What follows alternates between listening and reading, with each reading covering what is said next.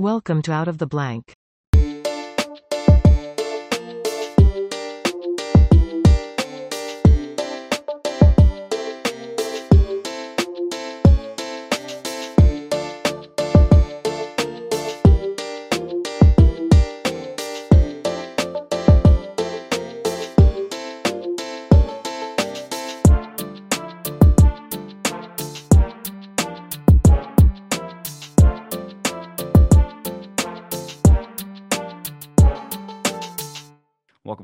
Episode of Out of the Blank podcast. I'm here with Dr. Andrew Huff. Thanks so much for joining me on my show. And please, for everyone out there listening who might not know who you are, do you want to introduce yourself? Sure. Uh, real quickly. So I, I, sort of categorize myself as a guy that solves complex problems uh, efficiently and easily, but in what space? Uh, primarily biological. I've worked in bioterrorism, biodefense. Um, I was a former executive at EcoHealth Alliance. I was the vice president for data and technology and worked on a wide variety of programs. I wrote a, a, recently written a book, or it's in the process. I'm almost done uh, about the the truth of what happened in Wuhan, um, and it's related to this craziness that we're in with where did where did COVID come from? Now, when it comes to your book and it comes to the truth about Wuhan, a lot of people hearing that go, this person's going to believe the theory about it came from a lab. And I've stood from the beginning with Jamie Metzl and all the people that have trying to be trying to been, I guess, getting transparency on the issue that it could have came from this lab and it probably did come from this lab, but it's been the literally shunned by every network, every newspaper, just like I was telling you off air, the New York Post put up an article saying there's prime evidence that came out of uh, the market. There's just been a lot of issues. And I'm like, are we ever going to find the COVID origin? I've talked to people in the NIH, I've talked to people on the opposite side. They all say you're never really going to just give up on trying to find the origin of it. I don't want to necessarily side with them on that where it comes to just give up on the origin. I think we have the evidence clear. It's just about whether they're releasing that information on it as well too. And then after the intercept doing so much work trying to release a bunch of documents, doing a lot of talks about this, you see emails back and forth and Peter Daszak's involved in it. In it. I don't know where you could take me through. When did you start figuring out something was going wrong and you had to leave? Um, just give me your story, man. Well, that's that's a lot of ground uh, to cover, and I'm not sure where to start. Um, so I worked at EcoHealth Alliance from October 2014 until the summer of 2016. I was actually hired as a senior scientist. I performed well. I brought in million do- millions of dollars of grants uh, through the, the, Defense Threat Reduction Agency, and actually contributed to many of the different proposals or edited those proposals to ensure the organization's success uh, through that, I was promoted up to uh, vice president. And once I became vice president, I got to see more of what was going on under the hood at EcoHealth. And I really didn't like the things that I was seeing. Um, it went from unethical business practices, sort of uh, talking out of both sides of your mouth to, to, different stakeholders, whether those be wealthy donors, to the federal government, um, to a number of different issues. And I'm a very straight shooter and I, I believe in in doing uh, performing science ethically and, and, sort of you know where the, letting the chips fall where they may so to speak and that was definitely not the type of behavior um, that i was witnessing while working at ecohealth um, so much to, to, the point where i started becoming increasingly outspoken about this and i actually made a plan to leave the organization um, in january of uh, 2016 i started looking for other work and I landed a professorship rather quickly. Um, and during that that period where I knew I had new employment coming, and um, I was getting ready to leave the organization, it became increasingly vocal uh, to the point where Peter and and I actually had a huge blow up in his office. Um, and then it left to me leaving the organization. He was actually trying to force me out, and um, we got into this really terrible uh, fight, actually. Um, but we negotiated an exit where I would hand in turn over my contracts, um, my grants in a, I'd say a, an effective way to the next person who'd be taking over, and then I'd leave the organization. Um, I think he was sort of worried that I would take all those contracts with me when I left. So I had a, a strong hand to negotiate with what was the straw that made you really kind of like snap and just want to leave? Like, I mean, everyone has these moments at work where they walk out or when they might speak out about a couple of things. But what was the point where you were just like, I have to go? Like, this is not what I thought it was. Everything's gone too far and I can't really do anything to stop it. Yeah, there were two points. Uh, the first one actually happened uh, shortly after I was promoted to vice president. So I sat in my first fiscal or financial meeting, and we're going through all the books in a weekly kind of meeting, talking about finances, pretty dry stuff. And uh, Health was in a state of financial distress, meaning um, we depended on a uh, very tight cash flow to keep things operational. Otherwise, we'd have to lay people off, and that was always a concern that we'd have to lay personnel off with the the, the ebb and flow of cash into the organization. Um, but through that, one of the questions I had was, well, how much money are we donating to conversa- uh, uh, conservation? And at the time, EcoHealth Alliance and Peter really pushed this mission that you know if we're protecting wildlife, we can prevent uh, viral viral spillover, viral, viral emergence, and by doing conservation work, we can prevent those bad things from happening. Well, there's a lot of face validity to that because that's one of the, the big arguments of uh, emerging infectious diseases is that if you can eliminate the destruction of natural environments or eliminate the contact of humans going into those pristine environments and then being exposed to animals which have nasty bugs, you can prevent them from emerging. Well, I learned, I learned that actually EcoHealth Alliance wasn't spending any money on conservation. And this was just merely a ploy to get people to invest or to donate money to the organization. And I was pretty pissed off about it. And every time, you know, he would repeat this in, in various talks to stakeholders. We'd be in Washington, D.C. meeting with uh, a variety of important people. And I'd hear him, you know, utter those words. I, it, made me upset because it's something I actually believe in. Um, so that was the first thing.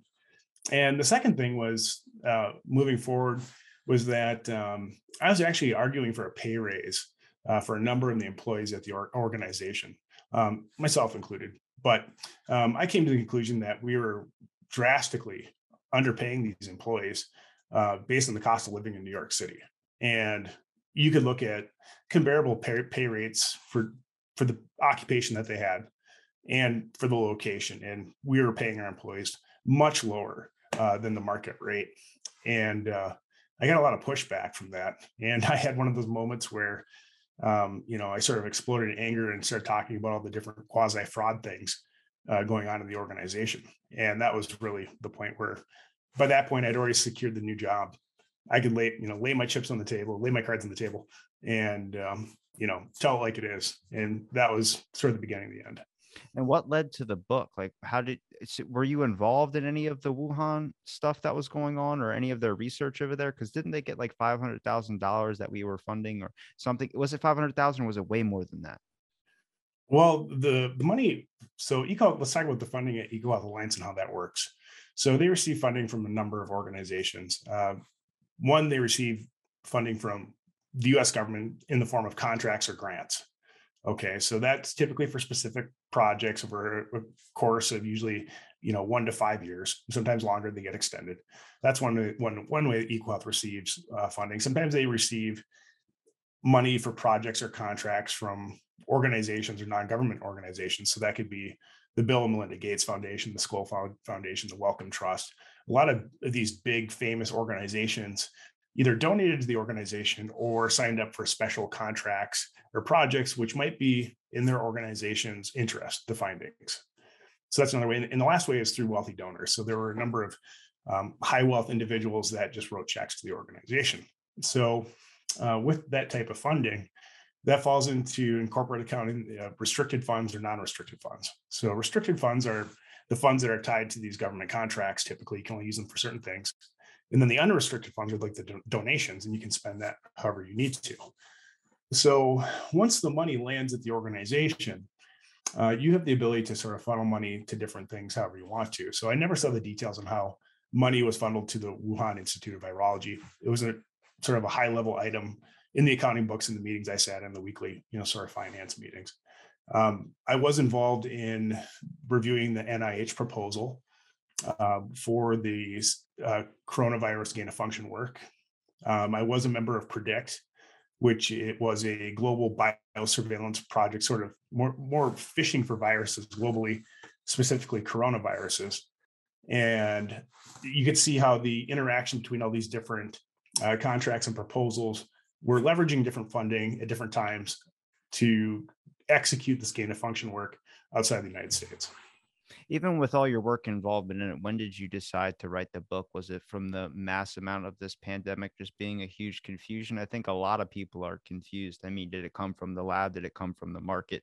I mean, I think there was an article I read that the lab or there was the lab and then near the market was hit by two like Corva tornadoes or something like that. I don't know if that was some type of conspiracy, but I was like, wait a minute, did they have weather manipulation powers? I don't know, but that does lead down the conspiracy route. Honestly, if you even mention it, people glaze their eyes over at you now. Where I just look, I go, the basic principles is when you look at research, there are some people who are out there for really trying to help and really trying to discover things. But what happens is, after a while of being involved in an organization, you tend to get your palms greased a couple of times and you lose aspect of what's morally right and what's morally wrong. You start looking into the fact that there has been nothing like this that has ever happened long before. So, uh, whenever they were doing coronavirus research, I have no clue. But it's you've never had a disease that's jumped from an animal, a bat, to a human like that, and you've had bat studies for a very, very long time, which made me question this a little bit.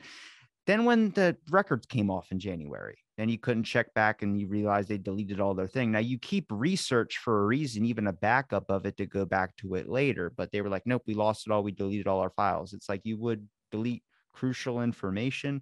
And then there's just been a bunch of cover up, a bunch of news slander stories that if you believe the lab, it's a conspiracy. So they even call you racist. They'll say you're a right wing racist, whatever you want to say, if it say it came from the lab. And I go, you don't think it's more racist to say that it came from a market and the cuisine at the market was the cost of this deadly virus? Like, what were they eating over there? Which, even if you say any of these things out loud, they should raise questions, but it, it, it hasn't. And it's been proven gain of function research. It has been proven that was gain of function research. But Fauci in Congress said, no, that's not gain of function.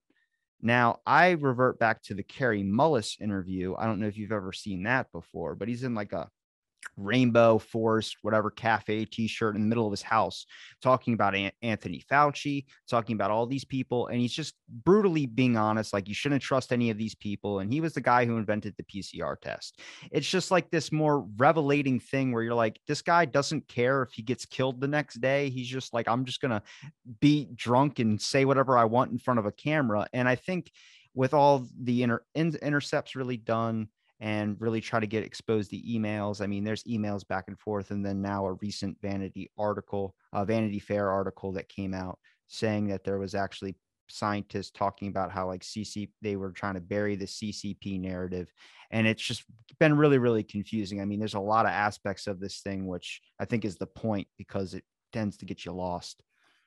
Yeah, no. So uh, there, there's so much to break apart there. So I think there, there's one point of clarification. So just uh, me being a good scientists. So there are actually cases where uh, diseases have spilled over from bats to humans. The the one that the textbook case that they usually teach in graduate level programs in public health or infectious diseases, Nipah virus. Typically, those are fruit bats. Uh, they're they're sort of the reservoir. They'll go eat fruit and then they'll fly up into the roosting area of a pig pen. They'll drop the fruit onto the pig pen floor and then their saliva contaminates the fruit. The pig comes along and eats the fruit, and they're sort of an amplification host then, then how, of how that disease then can spill over to humans. So there are cases of, of this type of um, spillover, and bats are actually a, a huge reservoir of viral diseases. Now, just because an animal is a reservoir or contains a lot of different viruses doesn't mean that there's an exposure risk or a spillover risk and that's that's a whole another discussion that we could get into. But there are cases of it and i think um, this is where the lines sort of get blurred is that you can create a very convincing story of how a coronavirus could emerge naturally this way based on anecdotal or corollary evidence which which exists and is supported by science. So you have to have to be careful there. It's not it's not that it's impossible, but it's not likely. And, and within you know, I think the, the original question you were asking me is, well, you know, why am I writing this book or why did I write this book? Well, um, I've always been a person to to speak truth to power power and tell it tell it the way it is. And I became aware of the pandemic uh, mid December of 2019 through a couple different methods. One, I was communicating with a couple people uh, in professional forums that are from uh, Southeast Asia. and they sort of alerted me to something going on. And then, you know, as a scientist, what did I do or an analyst? I went and investigated that, and I actually looked at uh, particulate matter, uh, 2.5 um, dis- dispersion, and that's a, a, air pollutant, which is typically a fine. It's a fine, a really fine particle that's in the air that uh, can cause asthma, it can cause all sorts of diseases. But when there's fires or uh, crematoriums are burning, uh, they put a lot of this material in the air. And there's actually excellent satellite data uh, of China because they're concerned about air pollution, where you can go look at this. And there was actually point source, source of um, uh, point source emissions coming from crematoriums in a GIS system like Google Maps. So it was pretty clear that there was something happening. And from working in this field for a number of years, and I used to be doing a lot. Of, I used to do a lot of work with the with the federal government in this space. I was confused why the narrative didn't make sense immediately. So um, first, you know, you don't need to wear masks, even though uh, N95 respirator masks are effective, but they they didn't distinguish that difference. Uh, there's nothing to worry about; it's not going to spread. But there's a simple fact in in public health uh, in this field of biosurveillance. If you detect one case, for every one detected case or at the top of the, the triangle or the pyramid, there's hundreds, if not thousands, if not hundred, hundreds of thousands more cases underneath it. You just detected one. So that's what they call surveillance bias. So when they said that, that this wasn't going to spread globally, personally, I was already going to panic mode. I'm like, holy crap, this is going to go go all over the planet if it's not already there. Um, I actually was living in the Bay Area of California. Um, I, I, bought I bought two years a two year supply worth of food. Uh, we got out of our the property that we were staying at in uh, the East Bay, and we bought a house in the Upper Peninsula of Michigan and got there as fast as we could. So I, I really definitely put my my money where uh, my mouth is. You know, thankfully the pandemic did, not turn out to be as bad as what the, the initial data looked like. So I think there, there's a variety of reasons we could discuss around that too. Why you know the the epidemiology and uh, the course of illness uh, looked like it changed over time. Second theory that I have is that it probably got into vulnerable populations first uh, and people with multiple risk factors. Um, so if they're the first ones to get exposed and they succumb to the illness, it actually makes the disease look a lot worse than it is. And I think that that's a lot of what happened in early 2020. So um, there's you said a lot though, so I think maybe I'm going off on a tangent here. So no, I'm just I'll let you. I, I want regroup. I want to tackle um, the lab thing because first and then we can go into like the data because if you're telling me that the data was scarier than what they've done to the general public when it comes to the whole fear aspect of things um, especially during lockdowns and stuff that's even scarier to me. I mean we were lucky it didn't turn out worse than it was but i mean even with the immunologist there's just been a whole complete turnaround when it came to the idea of like the investigation that the WHO did initially it came back okay no it didn't come from the lab. And they're like well hang on a second what about this? Like maybe we should do a second investigation. That should already raise eyebrows. well yeah in the whole craziness of putting peter daszak on the time of this too. So sort of the, the motivation back to, to the, the book and, and why i felt the, the need to go, go down and write this book is one it's really complex and, and two i don't want people to forget the, the facts of the timelines. So you know the interesting thing is this, the disease emerges. In the back of my mind i knew that the that EcoHealth Alliance had been funding the Wuhan Institute of Virology to do this gain of function work on coronaviruses. So the narrative that was being being communicated to us by the government, the lack of inaction, the the mix the mixed messages, plus knowing this information, my I strongly suspect right away that this was um, a laboratory leak or an intentional release of some type. Now, as time went on, when they started to develop this uh, wet market theory, that didn't make sense at either because um, what your audience should really understand. Whoop, knock my my head, my earbud out. What your audience should understand is that uh, the term wet market is a huge term, and meaning it defines a lot of different types of places where people buy food internationally, you know, outside of Western society. And there's a more specific term which uh, which wet market includes, which is called a live animal market. Typically, live animal markets are the places where you're concerned about emerging infectious diseases happen happening. But what was different here is that they use the term wet market. Wet market typically means a seafood market, and especially in this location in China. So what did I do? You know, I went and pulled up this this wet market on Google Images and started looking at pictures of it, and it looks like a very a pretty nice place to buy to buy food. so right away, this isn't adding up. Usually, when you think of a, a, nasty live animal market, you know, usually they're very dirty. Actually, like they look like they're dirt. They're filthy. I I've been to these places in Africa and in South America, and actually have ate at some of them before. Um, they usually have a lot of different types of animals, species animals living tight quarters. They're stressed, and there's really no hygiene or sanitation. Well, I didn't really see evidence of that at this market. So that coupled with the fact of, well, here we have this, this institution that's doing gain of function work on this type of viruses. The, the theory that they're trying to pitch, the narrative that they're trying to pitch about this coming out of a wet market, none of it added up. And I was very vocal with my, my colleagues in public health from, you know, sort of day one of this event saying this was probably a laboratory leak. And as time went on, um, I think you know, to challenge what you're saying earlier, I think it's actually okay to talk about the laboratory leak now. Um, and I think most Americans actually believe it was a laboratory leak. What is so strange, though, is that the players and the people that control the media are trying to still restructure or structure the debate or the conversations being not being a laboratory leak. And, and that's the the most absurd thing in the world. I mean, I think everyone can see through it at this point. So my goal in getting this book out is so people have another way to look at all the facts. It's very uh, fact dense. Um, it had, talks about my history and, and, how I know these things, and and so you sort of discusses my history and how it's relevant to this, and then let lets the audience decide for themselves uh, based on these facts what happened. Can you give me some unethical issues that they were doing uh, before the whole pandemic started and everything? Like some things that you saw them fun- funneling money wise? And did you come across any contracts that said gain of function research or coronavirus research at that lab in particular? Oh, absolutely. And actually, I released some of those documents. Uh, like I said previously, I reviewed the NIH coronavirus gain of function proposal, which was drafted. Um, maybe it was started as early as 2013, but definitely 2014, and um, and submitted to NIH, and, it lays that out. Uh, there was also a number of proposals where EcoHealth Alliance pitched the gain of function work to different sponsoring agencies. One of the most interesting was that uh, there's a organization that uh, called In-Q-Tel. So In-Q-Tel is the venture capital firm which invests into startup companies for the Department of Defense and the CIA. And Peter Daszak and I actually built a presentation which Peter presented to In-Q-Tel, uh, which basically sold them on the gain of function work being done at the Wuhan Institute of Virology.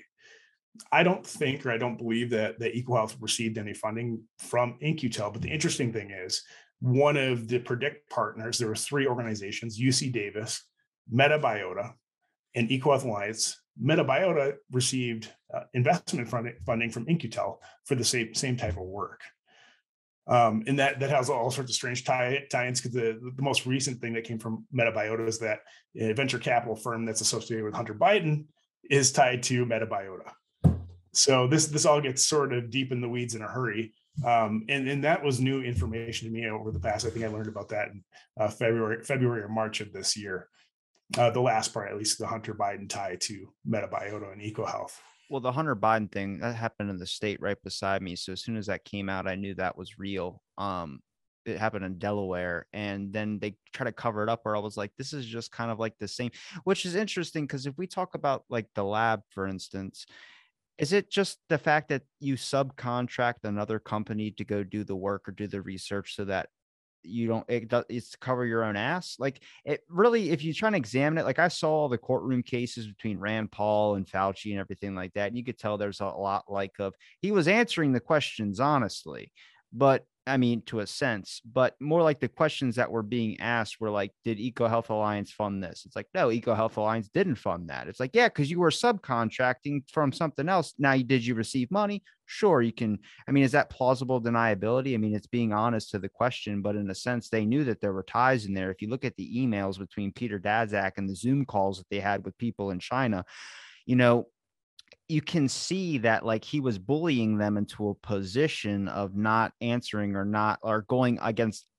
against their ethics when it comes to science in a sense and then now the term science has just been littered through the muck to a point where it can't probably be returned but there's a lot of things where i mean a narrative aside, whether you can talk about it now, I get you can talk about it, but it was just why was the news are they tied into why are they not reporting it? Are they getting money from it? I mean they had a virologist or whoever the bat lady that came on on twitter and on screen saying there's never been a bat at that facility.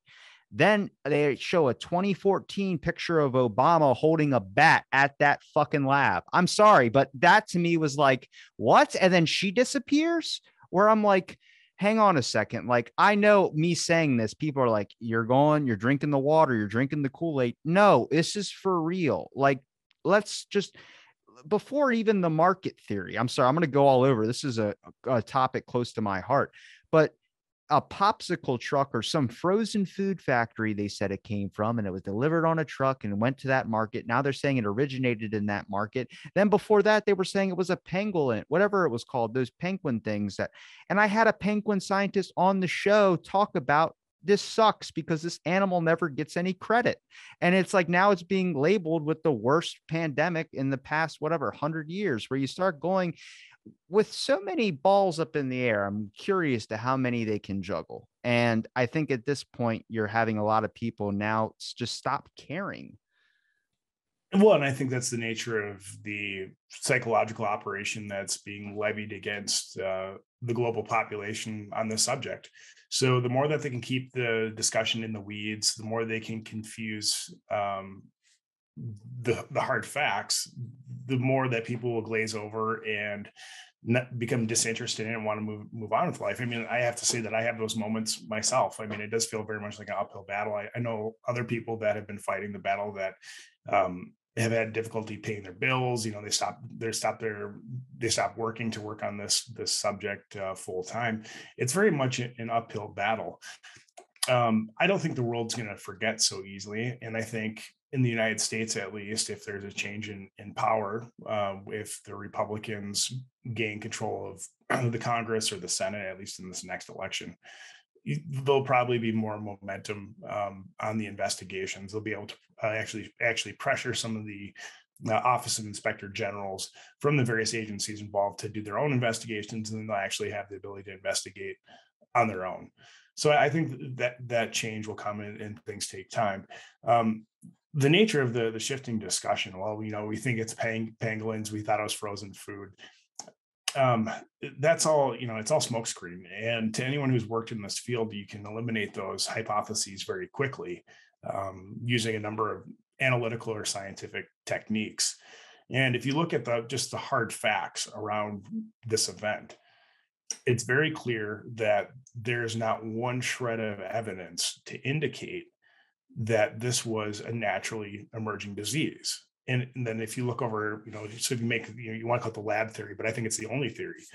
Um, if it, if this were an engineer designed agent, what's the evidence for that? And that list keeps getting longer by the day.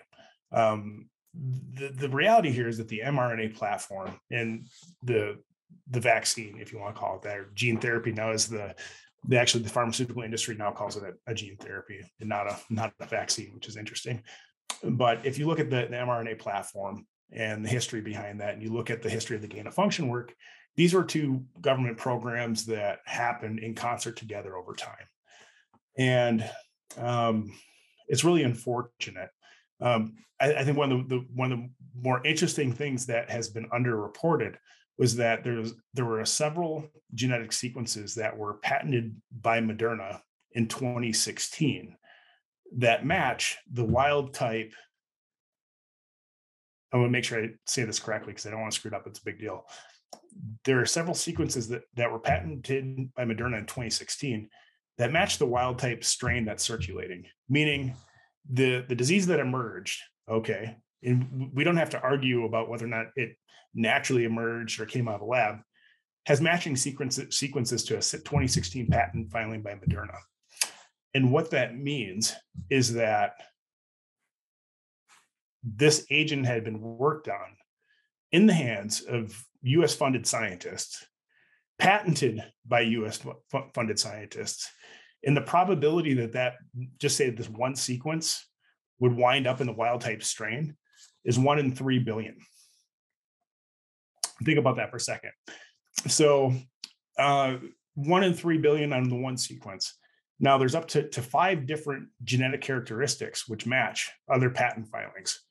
So when you add these together, the probability that that could happen naturally is it's it's impossible. And it's just the one sequence alone is impossible. And I think this is what Dr. McCullough gets at uh, in some of his talks that I've watched, is that in the laboratory when you do the gain of function work, you can work hundreds of thousands of years ahead of natural evolution. And by that same logic, that same probability process or statistical process, you can backwards calculate. And, and that's what they've done. And this is this actually came out in a peer peer reviewed paper. I can send you the link to it after this um, about the matching sequence. So, I, the to, to, me the debate is really closed whether or not this is naturally emerging or not. It, it definitely was a, an engineered virus. The, the only question is how are we going to prevent this from happening again? So I'm going to ask a couple things when it comes to some facts that you could lay out or some things you could lay out for anybody that believes that it was like a natural spillover it came from the market just because there's people out there that go it might be evidence based or I'm in the same boat with you where this is like the only probable thing but there's a lot of people out there that aren't too up on the news or don't really care to look into it anymore and they just it would just be easier if you could lay out a couple of things. But one question I have is if it's that mRNA sequence and they had the exact one, that one in three billion possibility of having that one, is that just because that maybe they knew that they wanted to research on this one specifically so they could test it or release it and then have it spread so they can use this agent as so? Because what's really weird is how there's been a one stop shop when it comes to whatever you can use to get over, and that's with this specific vaccine this certain type. And I go, man, if anything, they never did this with any diseases, really. It would be like if someone got sick, you would try your best, but they completely eliminated all other options of treatment, which makes me wonder like, is the brother of Pfizer or is the Pfizer person a brother of somebody involved that's making money as well on the side as well, too? Like, I'm starting to realize a lot more of this pharmaceutical stuff. And there's been that conspiracy or controversy or just that stereotype that we can all say that big pharma always out there to do this. That just lost during the pandemic. There has been this complete aspect of now everyone's so trusting in big pharma when before this pandemic they were all against it yeah, the, the, the, you, you touched on, on many interesting things there, and I'll try to break it apart the best I can and make sure to bring me back to something if there's something I miss. Uh, this is where the Anthony Fauci story is really interesting. So, to, to, to bring a new market to drug during a pandemic, actually, let me go back a little bit further. So, um, the history for the mRNA platform was one out of necessity. So, the reality is when a pandemic hits, we can't ramp up. We can't manufacture traditionally egg, uh, traditional egg-based vaccines at scale or in time to have a mitigating effect on the pan- pandemic. They just take too long to make. So the, the first problem is that they take too long to make. And then once you make them, then you have to have your clinical trials and see if they work. And then you might have to adjust the recipe, the process to make it. And then you have to go back. So egg, egg, uh, egg-based vaccines are a non-starter and the U.S. government and other people in the pharmaceutical industry have known this for a long period of time. Um, the push for the mRNA platform was seen as a solution to this issue because you can quick, quickly gene edit something uh, in a, a, a, sequence of the RNA or DNA with the mRNA platform to, to get something, uh, a, a, drug or you know quote unquote a vaccine out to the public quickly. Uh, so it it's been viewed as, as a game changer. Now, when COVID emerged, um, they everyone looked to this and said, "This is the time to to go with this this this platform."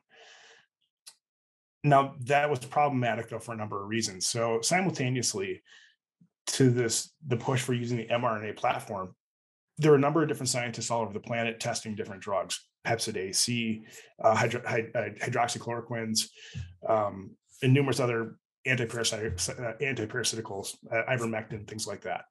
And they're all showing that they were effective, at least to some degree. So it always matters when you administer a treatment, you know, what, what, what are the characteristics of the patient and what's the outcome like for that patient at different stages of disease. These are all things that you want to track and measure in, in clinical trials to determine if a drug is effective because there, you know, you might have a drug drug that's effective early uh, with early onset of the disease, but not later in the course of disease when it's really severe. Severe. So these are things you have to figure out. They're debatable, and we use uh, the scientific method to, to figure that out.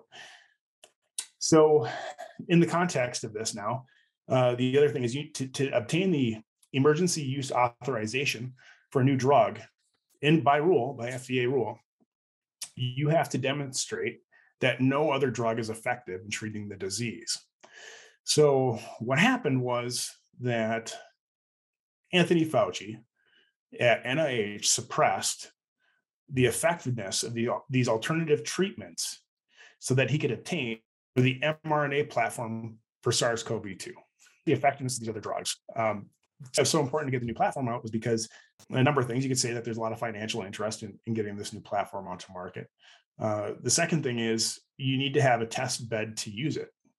So meaning when's going to when will it be the opportunity to test this new platform that they're they were sitting on?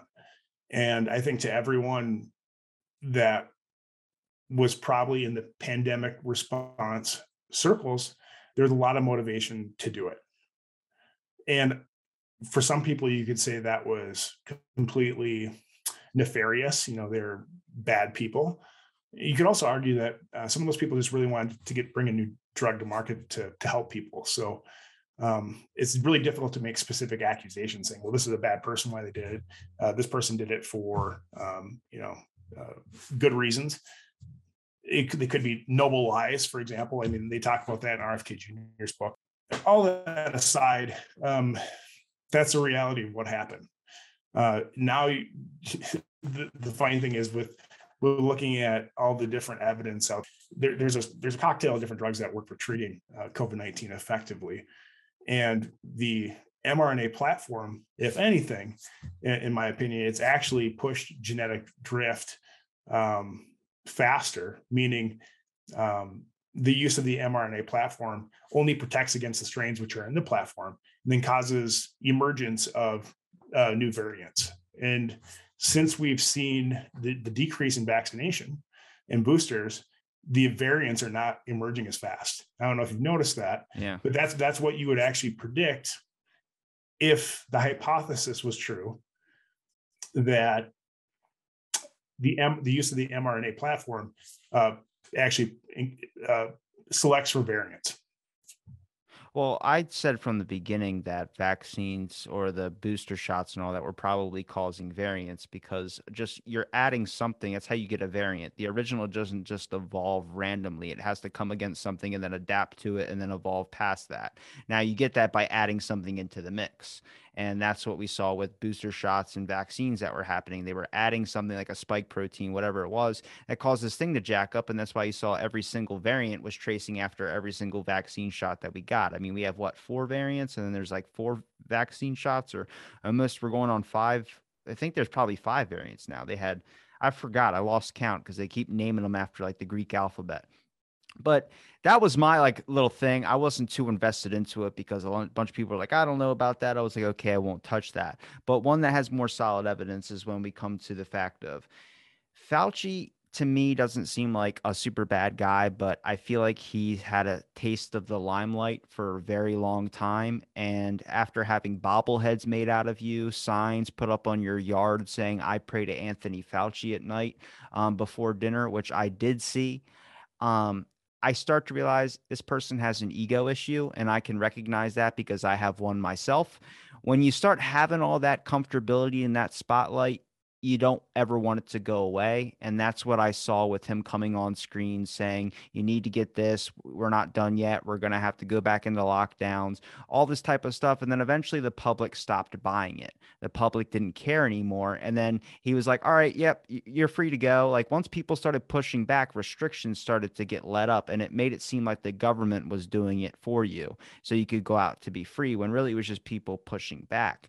Now, from your experience involved with EcoHealth Alliance, how much of it like did you smell sulfur? Did you smell any of that like when it comes to demons in there? Or was it just a lot of people that were really heading down a bad path which is an experience i've started to learn from a lot of whistleblowers that i've talked to is just that the original mission is kind of lost and that kind of gets funneled in with money. Now the reason why i don't think they wanted the lab thing to trend or they didn't want it like this as soon as that guy said there was a second investigation into the lab I literally just pictured a bunch of people going, What are you freaking doing? Because I don't think like the articles that came out after that were conspiracy sparks up again or people trying to bring up a conspiracy when really I think it's to cover their ass when it comes to the Chinese or the Wuhan lab, the government over there, is because that would spark up a war if you had a bunch of people blaming it coming from that lab or coming from this, it's much easier to say it was an accidental thing from nature, so it's nobody's fault. First of all, to avoid a war. Second of all, to avoid never having or never being able to work with them again. Because you saw it. China became very, very hostile when we started suggesting that it came in there when we talked about a second investigation. They just let us on that final investigation report just mention the lab. They said, but don't go into it. There's a specific letter from or to Peter Daszak or something from uh, one of those members that were involved in that Zoom call that the Intercept released, saying, don't go into it. Just you can mention it, you can put it in your article, but don't talk about it because they they had to you had to address that you did check that you had to address that they didn't even want it mentioned on the thing but we kind of stuck our foot in with that and let it be mentioned so, what are your thoughts? Why did you, what do you think, at least from your experience being involved in this type of work or this t- form of being an Eco Health Alliance?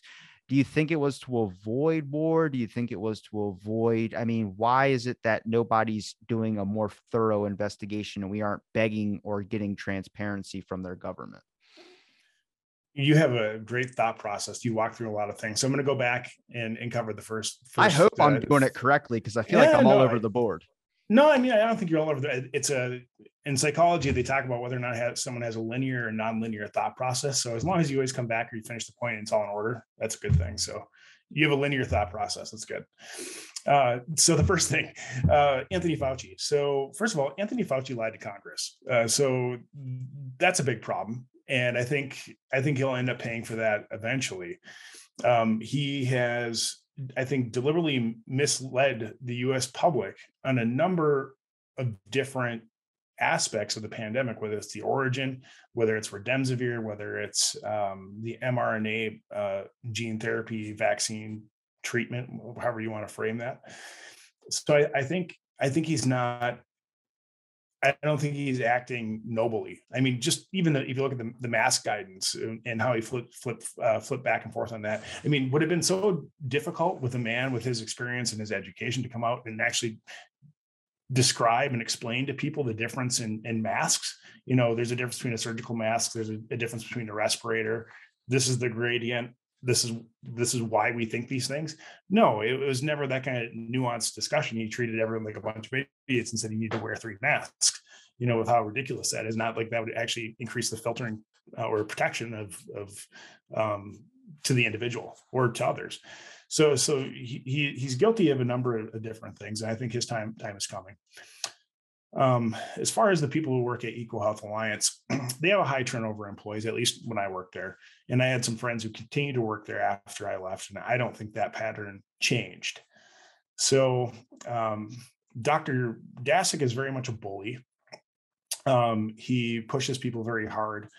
Um, he is a manipulator. So I watched him, you know, you know, it, thinking back about when the Lancet letter came out, talk where he organized the science scientists to put out this um, basically letter saying like this, we know this came from the wet market and all the rest of people like me are conspiracy theorists.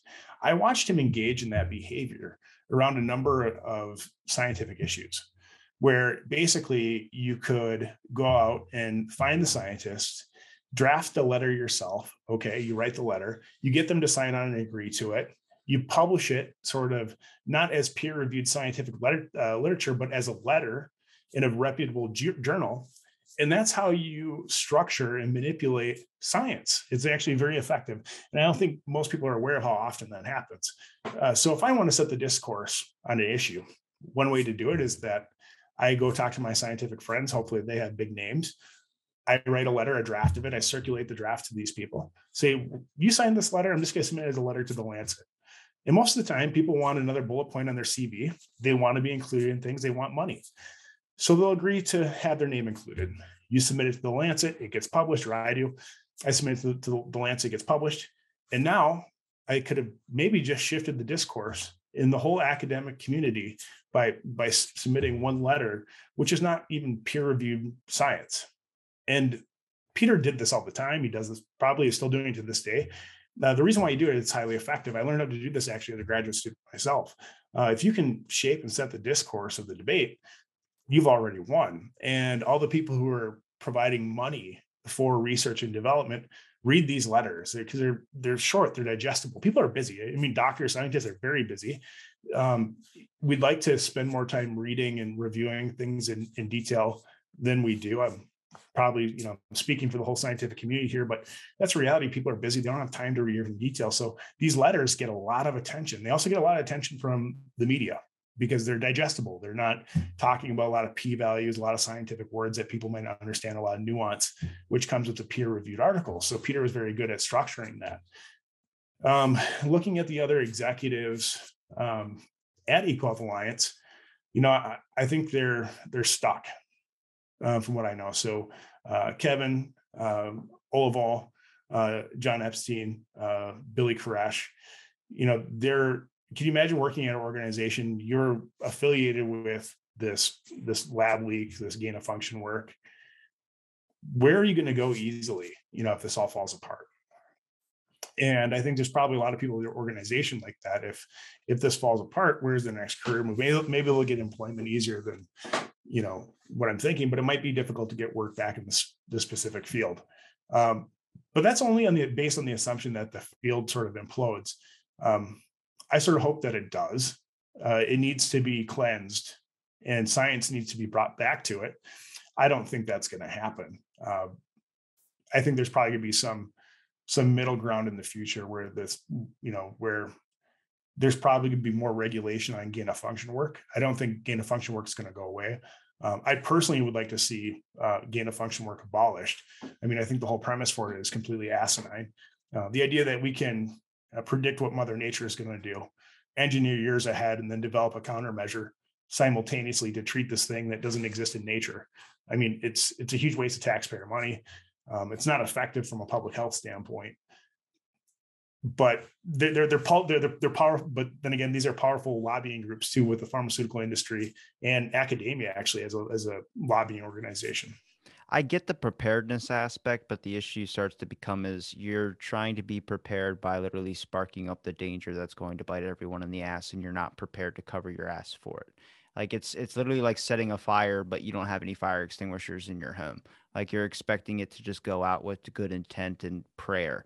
Like it doesn't make sense. But what scares me and my fear that kind of I'm starting to see now is that science has always been what exactly is happening right now where people are afraid to speak out and afraid that they're going to be labeled as such and they're going to be they're going to lose their job they're not going to be able to feed their families. This happened with uaps back in the day. A lot of scientists would refuse to even study what those lights in the sky were all because that they were going to afraid they're going to be bullied or they're going to be blacked out by any of their institutions. There's actually a couple scientists that did commit suicide from all the slander that they got from all their fellow scientists. This is where i start to say it's not really changed but my issue becomes is that the faith starts to be lost in the institutions. If you're in a position at any job that you're in, whether it's science or not, and you feel uncomfortable about speaking out about something you don't believe in or you see something going wrong and you're afraid of losing your job, you shouldn't be in that position. Not you necessarily, you just shouldn't be forced to that spot to feel that way ever. And in science, we have always bested and credited people who have taken these out of the box thinking or out of the blank thinking, I would say. Mm-hmm. Name show drop. Uh, but all these great thinkers, that's where all excellence has come from. That person taking that shot or having an outside opinion that didn't fit with every single person. And right now, you have this position where people might read something and be like, okay, I'm not going to go against this because this is my boss, or okay, this is the narrative. I don't want to be labeled a conspiracy theory. I'm just wondering how the fuck. I'm sorry for the language, but how did how did they get to a point where the lab leak with proper evidence or all of the common sense that if you just said it out loud that it came out from there how did that become a conspiracy? Now i get it if it's because of the news slander but it's gotten to the point now where people say that's a right wing this and it's somehow labeled into politics now and i'm like you can't do that with just basic evidence and trying to realize that there when you get what is it? Jon Stewart said this. When you get, the name of the virus is the name of the lab like i'm just saying like we're still calling it wuhan like virus. We're still calling it that. It might be covid but we all know it originated in wuhan. So i'm just wondering is there going to be a pushback? Because right now even if they said it came from nih if it came from this funding this whatever we shouldn't destroy the institution. But much like you were this, saying, this is this is that goes down so many paths. I mean, so uh, what we're talking about, how we define things, that's the last part of what you're talking about. Uh, we've changed what it means to be vaccinated. So vaccinated used to mean, and actually the U.S. Patent and Trademark Mark Office has ruled on this.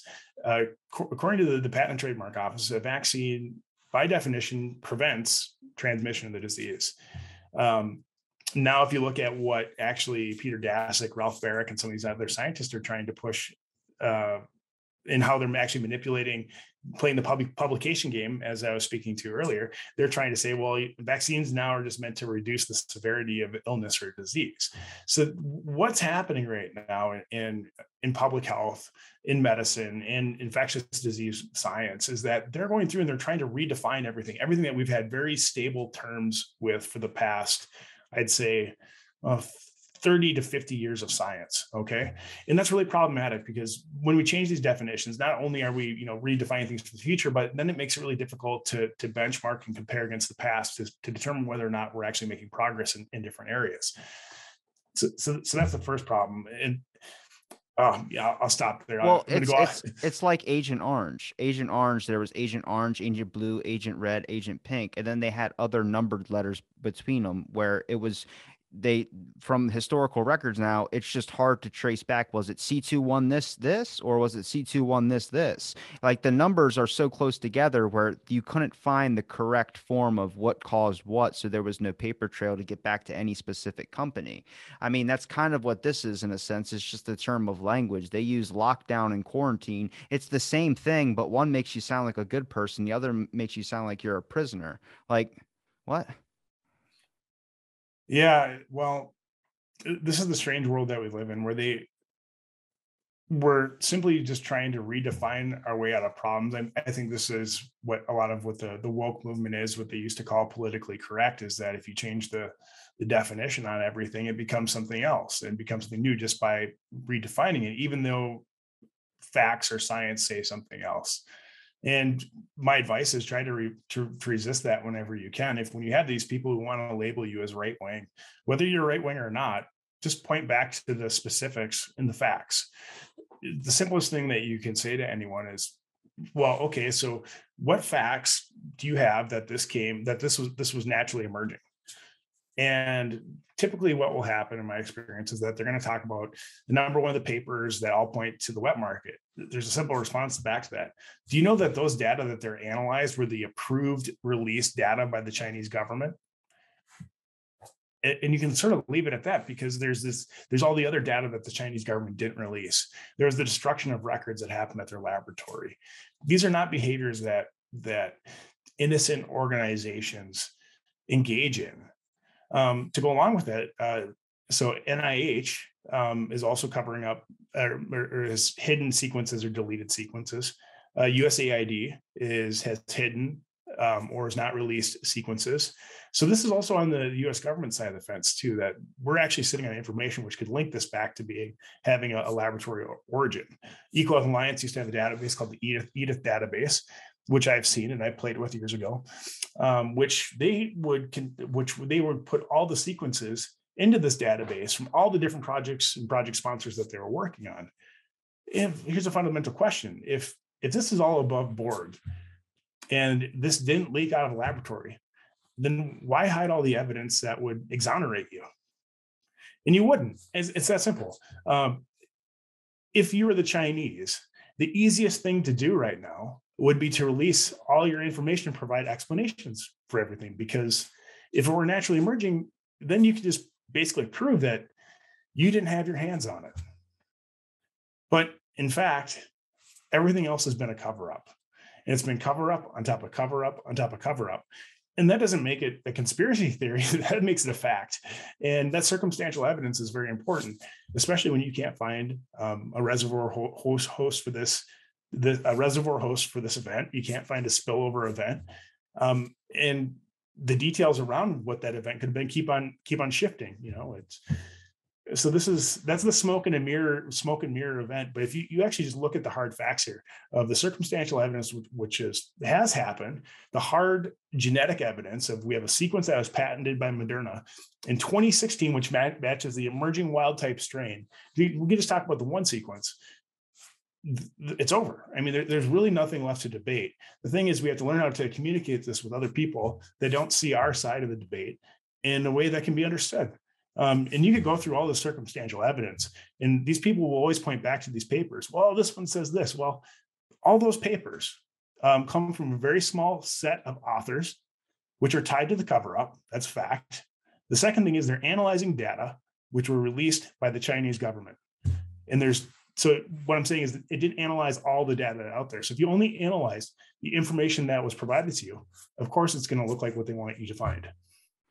When it comes to the market, do they not have an origin of what animal could have created that? Like, is it just the idea like, oh, it came from the market and then that's it? Is it they just put a pin in it and walk away?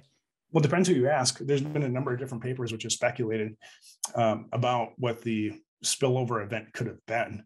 But then this is where they look at the genetic sequence and they say, well, you know, there's pangolin in here, or there's bat, or there's this species, and they try to point to those sequences, saying like that was probably could have been the animal. I'd argue though that that's that's all smoke and mirrors because there's no evidence to support that. And I mean, has there ever been in their records or anything that's open or available that you've come across or anybody has come across that has shown that there's been an animal that has the capacity to do that besides bats? Like if we're talking about a penguin, have they ever had that oh, ability? They're, so they're so by definition of zoonotic diseases, they they transfer easily between mammals. So you could have a zoonotic spillover event between dolphins, between cats and dogs, between bats. You pick your rabbits. I mean, you pick your favorite mammal. They're and if it has a disease and it has a zoonotic disease, it has a potential to spill over to humans. That doesn't make it likely. Okay, so making making frequently uh, make make it uh, probabilistic like that would happen. So making meaning in terms of frequency or ex- how many times you'd have to be exposed to make that happen so there, there are a long list of zoonotic diseases. If you go search and you type in zoonotic diseases, and you could even add the term select agents to it, there's a few hundred that would come up, um, which are known to transmit to humans. But just because they exist doesn't make it probable that they'll turn into outbreaks, which turn into epidemics, which turn into pandemics. You have to have a very, very specific um, not very specific, but you have to have the right conditions to make that happen. You have to have the, the, right environmental conditions so that the disease will transmit. So if we're talking about an airborne born pathogen here, say specifically a virus, uh, the virus has to be able to survive as it floats through the air until it's inhaled by another another person. So you have to have the the right genetics in that agent and characteristics so that it'll survive through the air, live through the air until another person inhales it, and then they become sick. It also has to have another property where uh, usually the disease that that can cause epidemics or, or pandemics where uh, you you only have to be exposed to a very small amount of the material, meaning it's highly infectious. So you know can imagine you know they're invisible, you can't see these things, but pretend that the virus is the same as a grain of sand. In one hand, you have one grain of sand, so that's not very virulent or infectious, uh, very infectious. And then on the other hand, you have a whole pile of sand. Okay. Well, um, actually, that's a bad ex- explanation. So the one grain of sand could get you sick. I screwed yeah. up. So the one grain of sand could get you sick, but the whole pile of sand in the, in the other hand can't get you sick. You know, you rub it all over your face, it doesn't get you sick. So the, the characteristic that you want the virus to have is that a small amount of the material can get you sick. Yeah. And so these are just these are all the characteristics whether how you determine whether or not a disease has pandemic potential because um, you know a lot of things have to go right for that to occur, for disease disease outbreaks to occur, to for epidemics to occur. You have to have what's called sustained transmission, and like like I said, a lot of things have to come together to make that happen, and that's that's why we don't have pandemics all the time, and that's why we don't have epidemics all the time. Is that there has to be a whole host of factors that have to align to make that happen. So, with the initial intent, if we're talking about the lab now, of the purpose of what how it was released from there? Was it accidental? Was it something that was created to be used as a weapon? Um, was it created and then released into the market which seems like a great way to cover your ass if you're going to end up blaming the market? For me i just think it was an accidental thing. I mean we have things of what is it Sw- uh, it's not swine flu i think it is. It's uh chicken pox we have little vials of it. There's a video of bill gates where it's like all behind him these little vials labeled smallpox. That's what it is. Oh smallpox we okay. have those in tubes still so it's like you have the uh, understanding of it in case something like an outbreak ever happens you can research it. So do you think that maybe if it the lab for instance do you think that we just didn't know 100% of what was going on over there? We were funneling money into it thinking that it was going to be in this direction but really it was happening in another direction. I mean it brings up a lot of possibilities because i think when you talk like i don't understand how this became a racist thing to suggest that it came from that like it's science and science some it the whole point of science is learning and sometimes you make a mistake and sadly that mistake has kind of killed a lot of people i mean i hate to say it like that but well i, I think the, the whole idea of calling when someone makes the accusation that the discussion that we're having is racist I think you can frame that for, for what it is right away. It's uh, it's a way to a- attack your opponent and, and label the thing that they're discussing as being unpleasant or um, not being akin to the society societal norms. And just i guess you ignore it. I mean i don't engage with those people because you can't you can't you can't win an argument with someone that's not going to engage in honest intellectual debate. And if I'm ever wrong about anything, I'm happy to change my position. I mean, it, it happens, especially in science. We get a lot of things wrong. Um, what was the, the first thing that you brought up? So I wanted to come back the, to it. The lab. What was the purpose initially for that? Do you speculate on? Was it something to be a bioweapon? Was it just? Yeah. So what you bring up here is a, a very important topic. I, I make the argument this it doesn't matter whether it was a weapon or not. By definition, by US standards, it was a bioweapon. So gain of function research uh, means mean literally means that you're enhancing the pathogenicity, the virulence, the transmissibility, the inf- infectivity of the agent. You're going to take this agent and you're going to make it so it gets people sick easier, and then so that it transmit easier. And these are the the the perfect factors that I was talking about previously. So if you engineer or design this thing to, to be the perfect bug, and it's one of these select agents, uh, which coronavirus one was, then this is gain of function gain of function work, and it's also what they call dual use research of concern (DURC). And by DURC, the DURC the DURC definition is very strange. It, what it means is you could be doing gain of function work for a peaceful purpose. You could also be doing it for bioweapons development. But here's the problem if you're doing it for a peaceful purpose, because you want to make vaccines or countermeasures, then by default, you should also be treating it with the security posture that it's a bioweapon. And that's not what happens. So if you go through the the the criteria and you say that we're doing gain of function work and this for, for people peaceful purposes, they treat that differently than if you're to check different boxes and say this is for bioweapons development you know, if you check the boxes for bioweapons development, they'll probably get tell you to get the hell out of here. You know, you're crazy, you can't do this. But you say, oh, we're doing this for, for peaceful purposes.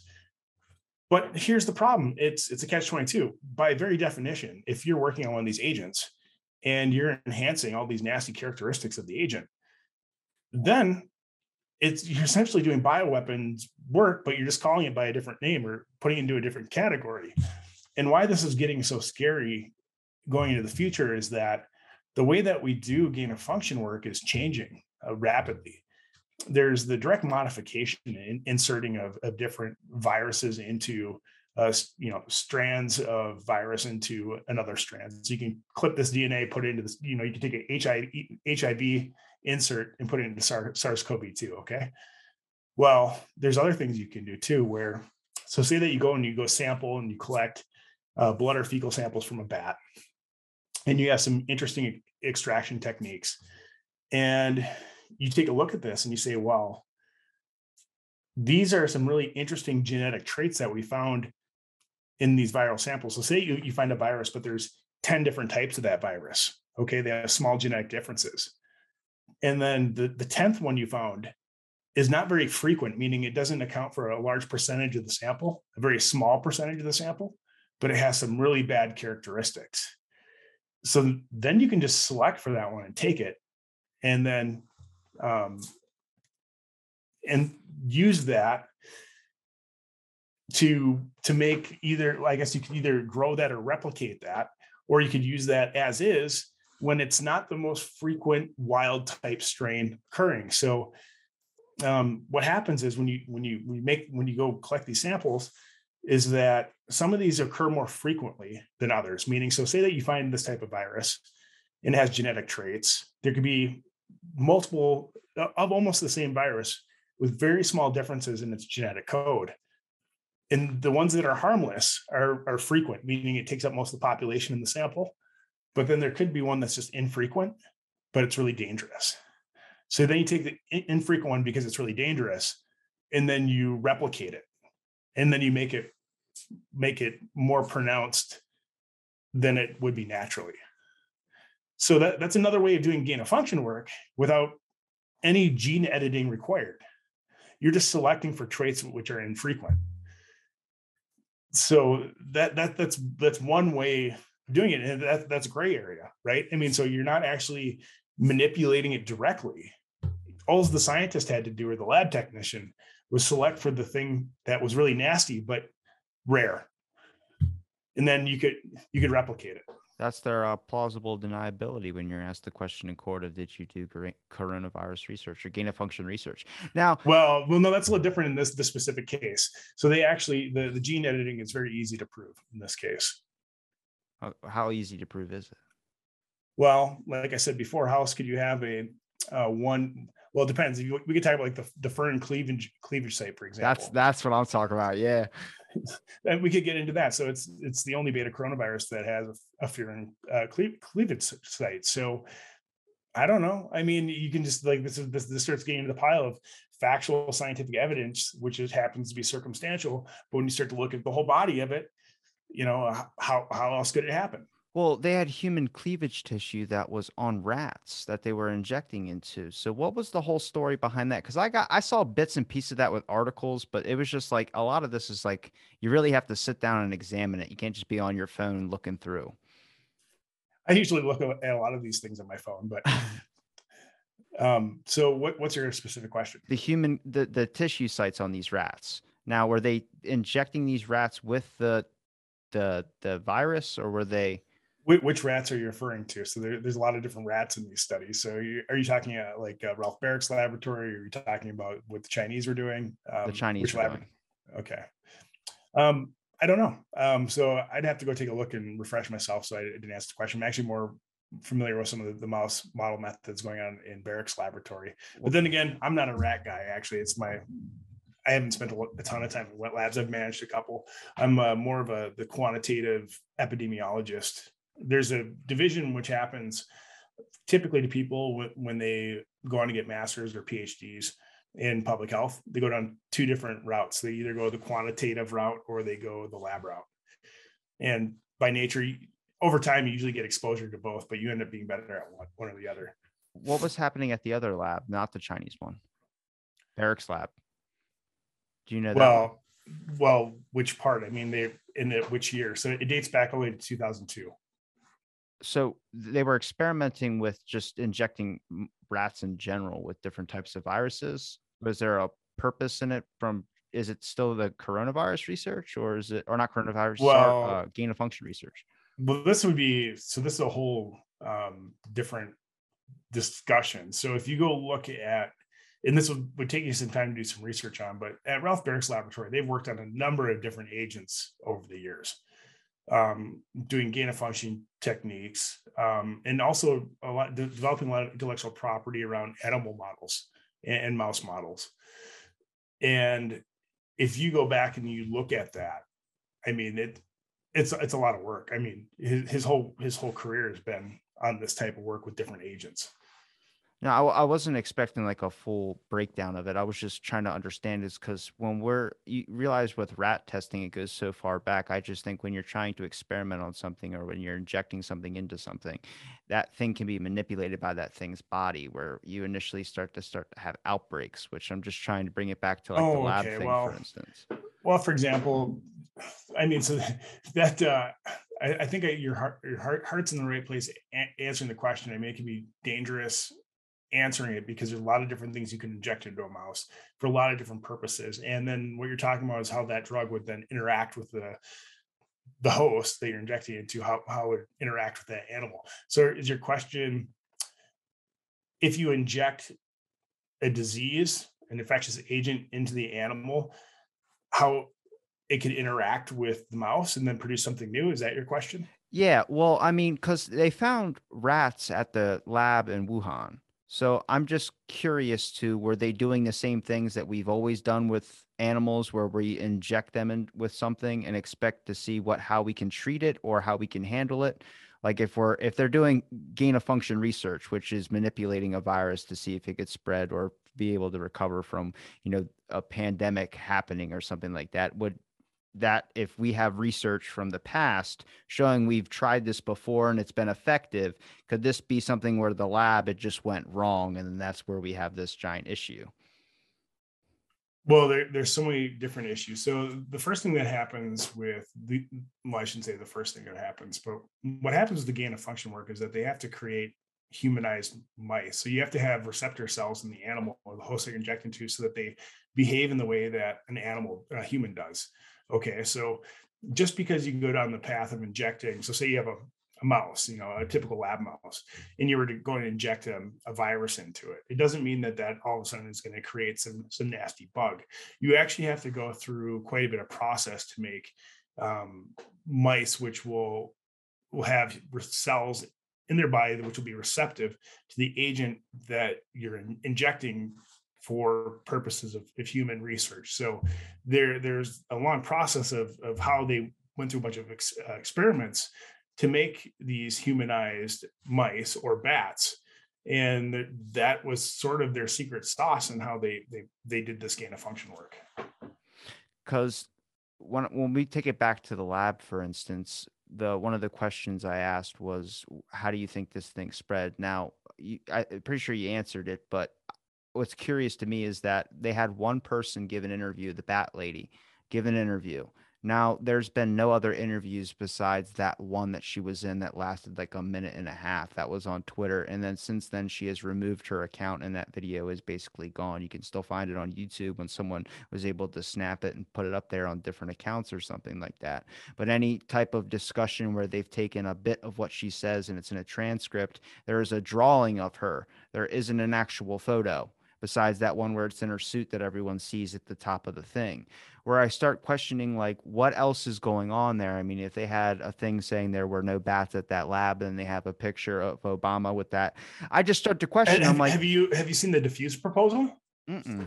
okay so check this out. This will this is going to blow your mind. So check out the it's called the darpa diffuse proposal and your audience should go take a look at that too and this was a, a, proposal submitted by ecohealth alliance to darpa to basically inoculate aerosolize a virus into simulated caves um if you're looking te- at it i can give you screen share permissions Oh no, I'm not looking at it. I just okay. I have this memorized. So go take a look at this. And this was the, the, the proposal that lays out specifically the work of how you would make the SARS-CoV-2 agent that leaked and how the it will show you how the how easily the accident uh, could occur. And the other weird thing about this DARPA proposal is so DARPA rejects it. They say that this looks to be dangerous and risky work, and they specify why in the proposal. So uh, in the review of the proposal. So I, I encourage you to go take a look at this. Have your audience take a look at it. It's another smoking gun.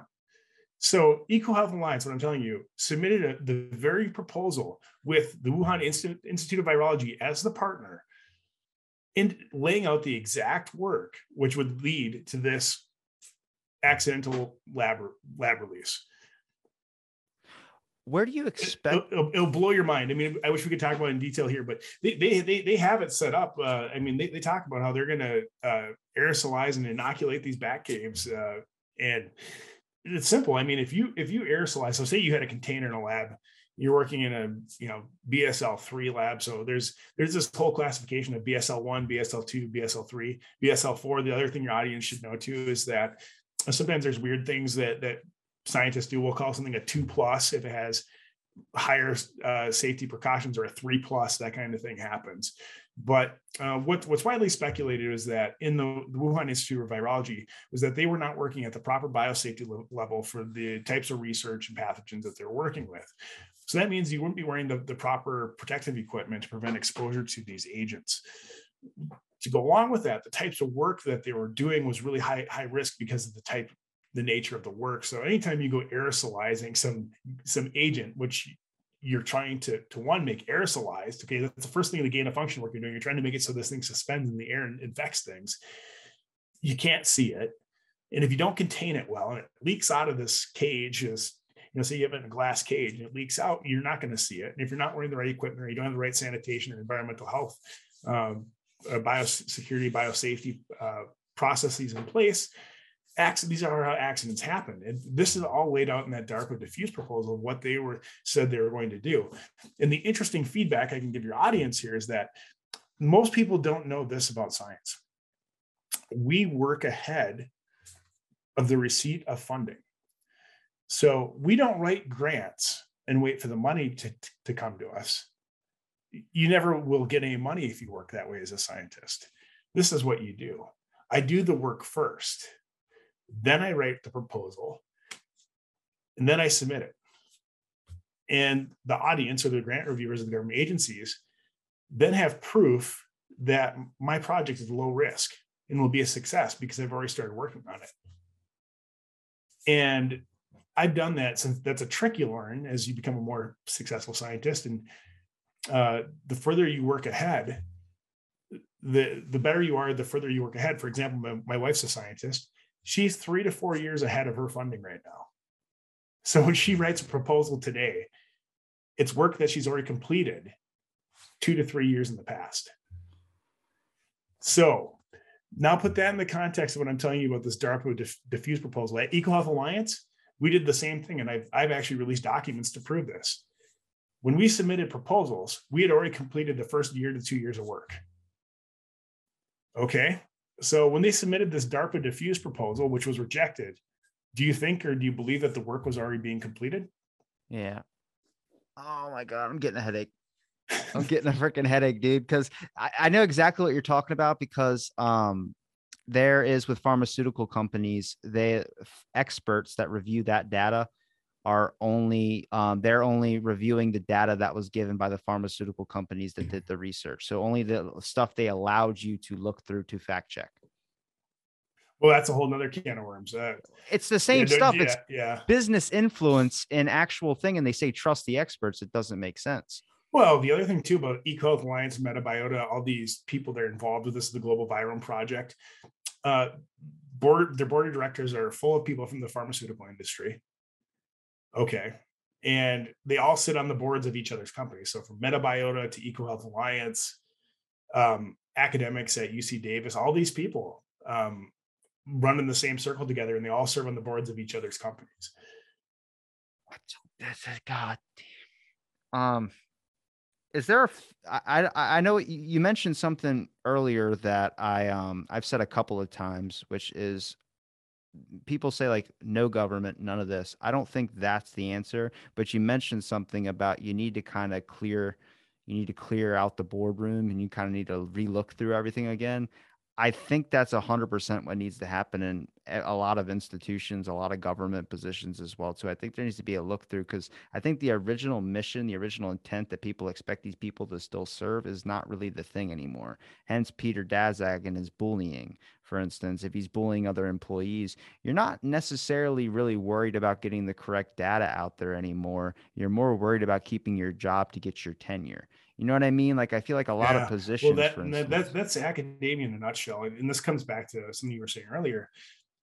We're not selecting scientists to be leaders, and you, you'd like to think that all these scientists were great, creative, independent thinkers.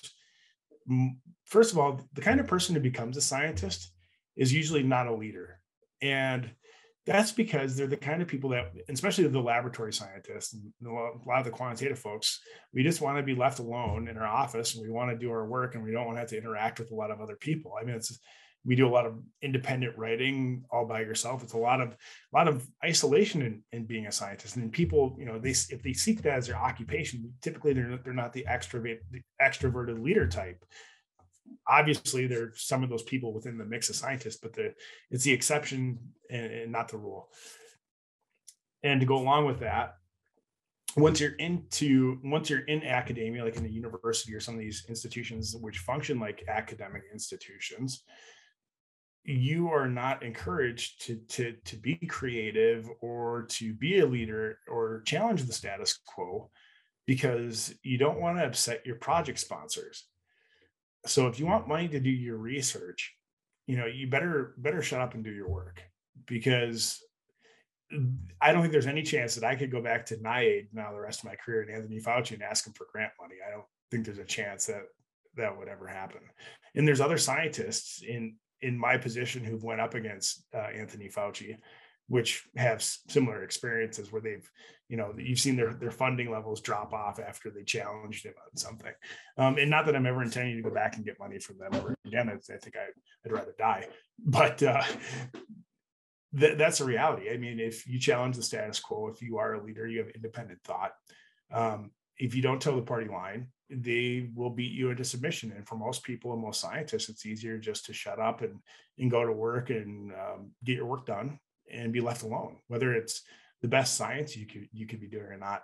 And this is this is, this actually gets at a bigger problem with the funding of higher education and research. You know, we've we actually created universities to be these um, research driven institutions which survive on these grant dollars, these big these better big federal contracts. It ends up being directed research, though. It's not independent discovery. So if the sponsoring agencies want you to work on X, Y, or Z, you have to submit proposals saying that you're going to work on X, Y, Y, and Z. You can't say I'm going to work on A, B, and C. And that's not good for science. It's not good for society. Obviously, we do need some directed research. Um, but the university system is basically they've become directed research outlets or academia has and that's you know it comes at a consequence and it boils over into um, several key aspects of academia. The students aren't, aren't getting the best professors or teachers that they should be getting because the professors are spending most of their time doing research. The scientists aren't doing their best scientific work because they're doing the work that they're being told is important instead of the discovery work, which leads to new new inventions, uh, new earth-shattering discoveries in science so um, it's a big problem. It's the it's the funding of academia, it's the funding of higher ed, it's the business model. Uh, it's it's not an easy thing to solve. I've actually thought about writing a book about that next uh, because it is such a uh, a troubling issue. I mean, actually, I figured it out. I think my first or the second year of my PhD student, what it meant to actually be a scientist is that uh, you you figure out how to get the money and get the work done, and you sell it back to the stakeholders in a way that um, they feel is important because the work you're doing it really isn't so important. I mean, what, what's most important is that you're bringing the money to your research institution, and all the best scientists you figure that out quickly. Yeah, I've talked to a lot of people in academia, and it just seems like a lot of stuff is just to get funding, and it seems like a lot of the work is skewed to the people that are funding those people. It really kind of sucks. Um, I don't we're not i'm not going to be able to fix that. I don't I, I don't know when that will ever i don't think any, i don't think any of us will be able to fix it. It'll yeah. take it'll take sweeping policy changes. Uh, it, really what the, the it's a it's a confluence of several factors. Um, the first is that state funding for academic institutions in the united states has dropped off dramatically. Uh, federal funding for institutions has dropped off as well. They've increased the student loan program it made it easier for students to, to get loans to go to school. Simultaneously, they then increased the amount of grants for directed research. If you used to be a professor 40 years ago, you used to have what's called hard money. You'd show up to work, you're an employee of the university, essentially a state employee in a lot of places. And then they gave you money every year to research whatever you thought was valuable. So they give you basically a blank check for 200, 250K a year and say, go do great things. Well, that that's tried up. So now the expectation is like this you show up to work as a, a professor and uh, they say well what how many publications have you published? And you know they're checking the box on your publications. Okay how many students are you mentoring in research? Phd students master students that kind of thing or medical students potentially. Okay check the box there. Teaching? Uh, okay you, you taught your courses. They don't really care. They might look at your student reviews. Most importantly how much money did you bring into the institution and uh, that's all they really care about unfortunately. You know as, as, long as you're not a terrible person you haven't upset anyone if you're bringing the money in and um, you know you're checking the boxes you get promoted you get left alone. And with a probably an easier fix or an easier solution we might actually get an answer to when do you expect the origin or the actual yeah the COVID origin when do you expect that to actually do you think that's going to be something that's going to be eventually figured out do you think they're going to just going to give up on it it's going to become a blemish in our history or is it going to be something that you're going to see with a position change or something happening well, I don't know if we'll ever figure it out. I think if you look back at other famous laboratory leaks in history, typically what it takes is a insider to come out and be a whistleblower or leak or provide information which ties it all together. Some of those people could be out there. They maybe even been detained by the Chinese. Uh, there were a few people that defected to the United States early on. We should check that out. So the U.S. the U.S. government did pick up a couple people that were um, virology defectors from, from China, and you can go read their stories. But it's been all pretty tight lipped around these things. And I think I'd be happy if we got to a, a point where the United States could at least acknowledge that they helped contribute to this uh, terrible uh, disease emergence event. So then we can move past it, and then we can get the, the necessary rules and regulation in place to prevent it from happening again. I mean, I think that's a pretty reasonable thing to ask for. Um, there's there's a lot of different governments that have their hands on this. It's not just the Chinese and the United States. There are a lot of different players and, and academics and scientists that were all profiting from this. I think everyone's willing to to move on from it and, and forgive people actually even, but we're not going to get there until we can actually address what happened factually. And this will happen again. This this will happen again unless we actually have some regulation that's enforceable to prevent it from happening again. I mean, this is it's just the wild west out there. I mean, virology is the wild, wild west right now of science. Yeah. Um, and where can people find your book? And do you have any other links you'd like to promote? Yeah, sure. Um, well, I have a website, but it's not up and running yet. It's andrewhuff.com. It looks uh, looks like crap, but uh, you can get my book off uh, Simon and Schuster or Amazon. I'll Just make sure. Search for. There's another Andrew Huff out there who's a quite uh, prolific writer, actually. So you have to make sure you add my middle initial. So Andrew G. Huff, and it should pop up. And your Twitter. And my Twitter. Yeah. Okay. You can follow me on Twitter too. My Twitter is AG Huff. I'm bad at the social social media self promotion thing. Ah, never... you got all the info in your head. You just you just gotta get. All right. Um, I'll link I'm it just, all in the description. Like, it, does, it doesn't come it doesn't come natural to me. Oh, pro, plug this, promo this. Like, oh, okay. You don't have it tattooed on your arm like most people. I'm just kidding. Actually, on my thigh. and I'm not wearing pants right now, so you can so I can see it. Um, I'll make sure I link it all in the description, Andrew. It's been a pleasure, and thanks for listening to this episode out of the Blank Podcast.